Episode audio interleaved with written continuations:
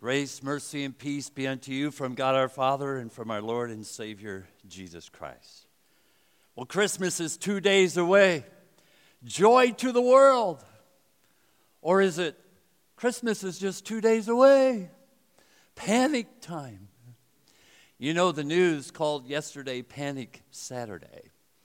And it's where people realize, uh oh, I better do my shopping now. And they had to do it the old fashioned way, not online. They went to the stores because there was no time to order it online. And guess who most of the shoppers were? Men. Yes, that's right, men. And if they were husbands, I mean, all they had to do was buy gifts for one person, right? Is that the way it works in your house? Well, it could be a panic time, but actually, we're in the fourth Sunday of Advent, and Advent is all about preparation preparation for the arrival of Jesus. You see, there's the first Advent, and that's what Christmas is all about, where imagine God enters into humanity as a little baby through that Virgin Mary. And that's what we're going to celebrate in just a couple days. But there's also the second advent, and that's about the arrival of Jesus at the end of time when he will bring this world as we know it to an end. And everyone will stand before him, and he will judge the nations. That second advent. By the way, those are the readings that we heard today. In case you wondered why were we hearing about the end of the world right before Christmas, it's because that is also an advent of our Lord. And the second advent reminds us of the reality of what took place in the first advent that Jesus came as king. He rules the world with truth and grace and makes the nations prove the glories of his righteousness and wonders of his love. Those words penned by Isaac Watts, and I learned something a couple of weeks ago, and Pastor Mark said that when Isaac Watts wrote those words, they weren't really intended to be a Christmas hymn. It was really about the second advent of our Lord. He rules the world. He rules the world. When you listen to the news, when you hear the events going on, when you see the tragedies taking place, when you hear about the trouble that we are experiencing, whether it's in our nation or across the globe or in our community or maybe in your own family, you could say, He rules the world. You see, sometimes it looks like the reverse of that. There was a kindergarten teacher who was uh, preparing her students for their Christmas program. And uh, she had four angels, cute little angels, that she gave them cutout letters. And at the right moment, they were to hold up their letters and it would spell the word star. So she carefully lined them up in front. And when it was their moment, they held up their cutout letters. But the parents, the grandparents began, you could hear it, a giggling and then laughter and a roar finally among all the people. Because you see, the kids lined up in reverse. And instead of spelling star, it spelled rats. Do you know that receiving Jesus into your life, knowing Him as Lord and Savior, doesn't insulate you from trouble? Just ask Mary and Joseph, would you? They had plenty of chaos going on. Why, Jesus himself said, In this world you will have trouble. Yes, we do have trouble. Sometimes we want the star and we end up with rats.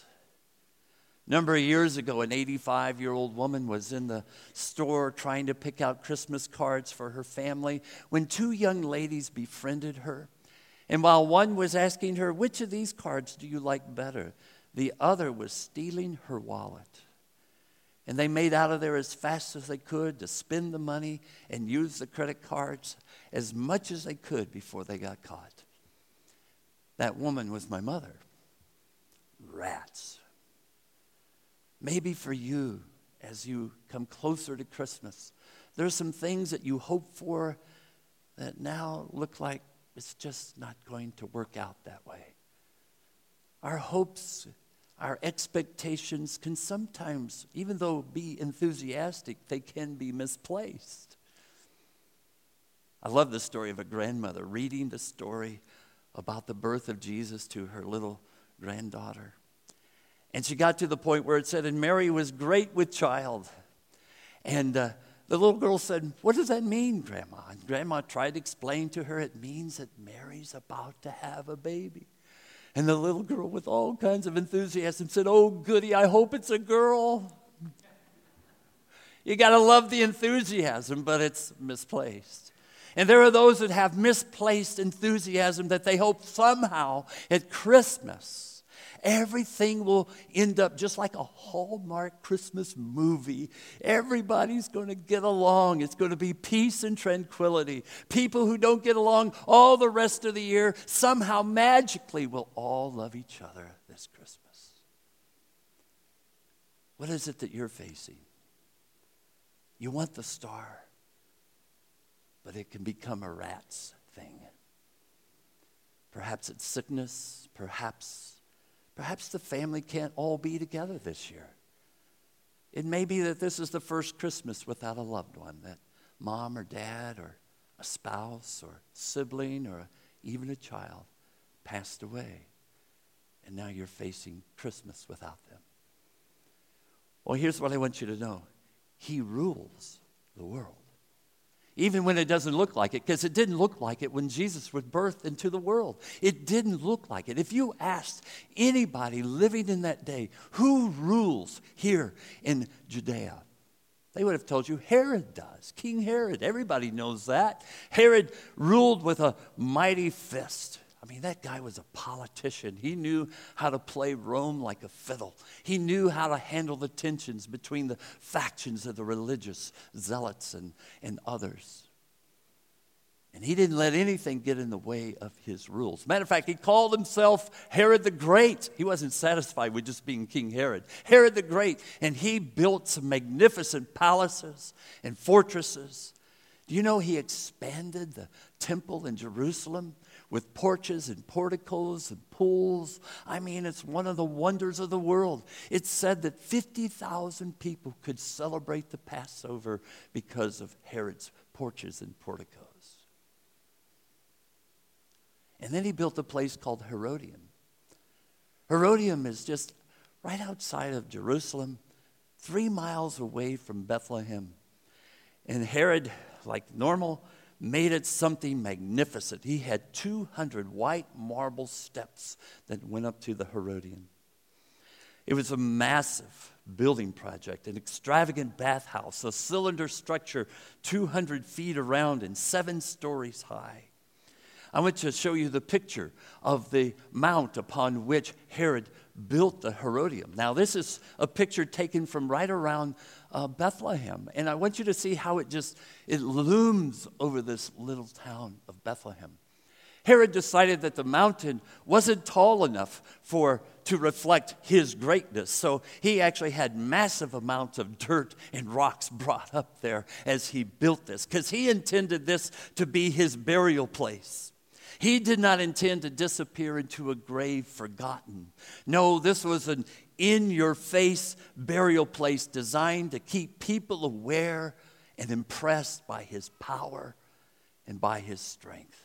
You see, Herod was building his kingdom, and he did it you know, at the expense of those around him, even his loved ones. He put to death his uncle, his three sons, his mother in law, because he thought they were going to take away his power. Josephus, the historian, said it'd be better to be Herod's pig than to be his relative. You'd be safer. Herod thought he was great building his kingdom. But it's interesting. Around the same time, right before Herod actually died, Jesus was birthed. Here's what I want you to know Jesus was also building his kingdom. As a matter of fact, we're told that when Jesus began his ministry, his very first words were about the kingdom. He said, The time has come, the kingdom of God is here, and you can enter it. Repent and believe the good news.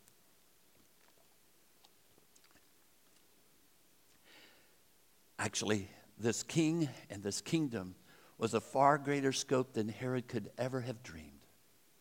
As a matter of fact, it's spoken of throughout the scriptures, it's prophesied. It begins in Genesis chapter 3. You probably know the promise, the very first promise given. Where after Adam and Eve were deceived by the devil and they fell into sin, they rebelled against God. This was God's promise. He said, One will come born of woman who will destroy the devil and his works. A promise was given. Someone, a Savior, is coming. Isaiah, I love the way Isaiah puts this in chapter 9. He says, For unto us a child is born, to us a son is given, and the government will be upon his shoulders. And he will be called Wonderful Counselor, Mighty God, Everlasting Father, Prince of Peace. Of the greatness of his government and peace, there will be no end. Do you hear that? There'll be no end to his rulership, for he is great. And indeed, I love how Micah, a prophet, probably a contemporary of Isaiah, he actually named the exact place where this king would be born. Remember the verses, chapter 5, verse 2 of Micah? But you, Bethlehem Ephrathah, I love that. Not only does he name the village Bethlehem, Ephrathah were actually the fields that were right around Bethlehem. The fields, by the way, that where the shepherds raised the sheep that would be used for the sacrifices in Jerusalem, just some six, seven miles away. But you, Bethlehem Ephrathah, though you are small among the clans, out of you will come one for, uh, for me, one who will be ruler over Israel, whose origins are from of old, from ancient of times. See, here, here's what I want you to understand that Jesus rules that he is the Lord. Now, look at the contrast between Herod, who thought he was building his kingdom, and Jesus, who came to bring the kingdom of God. Jesus was born basically in obscurity in a little village, in an animal shelter. When I take groups to Israel, I sometimes take them to Bethlehem and we'll go to the caves just outside of Bethlehem where often they would keep their animals safe there or during the winter.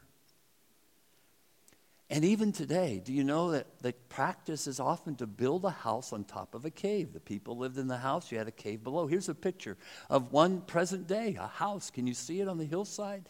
And the cave down below, and not uncommon. And so when Mary and Joseph arrived in Bethlehem. There was no room in the inn, and so they ended up in the animal shelter. That's where Jesus was born. Think of the humility of him coming into this world. So, the contrast between Herod and the Herod way, thinking that I have to prove my importance, I have wealth, I have power, and I will make people know that I am important. I will hang on to that power. And you have Jesus who said, No, I will lay down my life. The contrast is amazing. Now, how did it work out for Herod? Well, let me show you a picture of the Herodium today. Here it is. It's a ruins. they can't even find Herod, by the way. He was buried there supposedly. Don't know. It's long gone. And so it comes to ruins. And here's what I want you to know nobody worships at Herodium. And frankly, nobody cares about it. But did you know that people still come from all over the world to Bethlehem to worship Christ the Lord? They come to worship him. Not only that, in cathedrals and churches, and we're very blessed here, aren't we? With a beautiful sanctuary.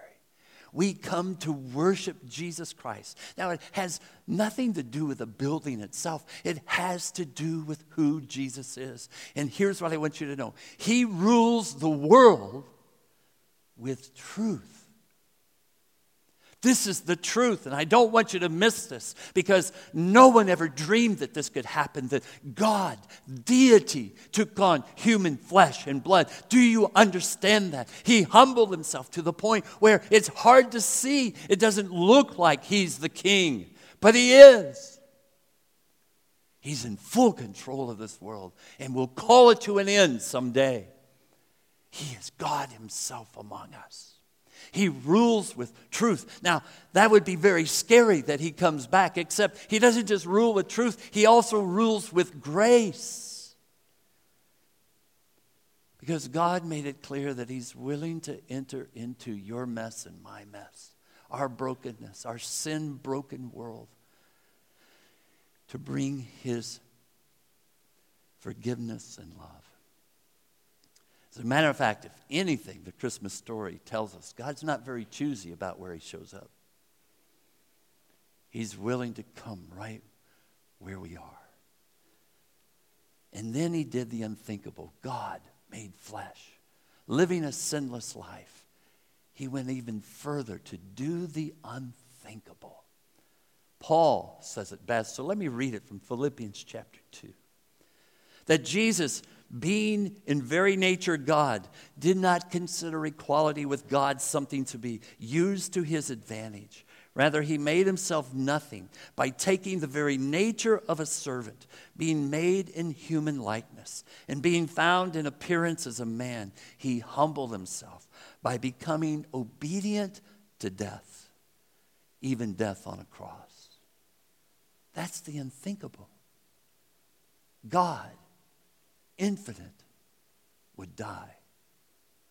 I want you to understand that our sin is so great that this is what it took that we would be delivered from sin, from death, and from Satan himself. It has to be eternal God, or you have no Savior. And he did this for you and me, and therefore God has exalted him above every other name, that every knee should bow and tongue confess to the glory of the Father that Jesus Christ is Lord. Jesus, instead of condemning us, came to lay down his life for us. He comes to forgive us. Now, what he shows is the glory of his righteousness. Because you see, it's not what we do that earns God's forgiveness. It's nothing about us because we don't have righteousness. It's God's righteousness given to us as a gift. We're saved by grace through faith, baptized into the family of God. And so the nations prove the glories of his righteousness. Because I'll tell you, no nation can make things right in this world. No politician, no group can make things right. It's God who makes things right with his own righteousness and the wonders of his love.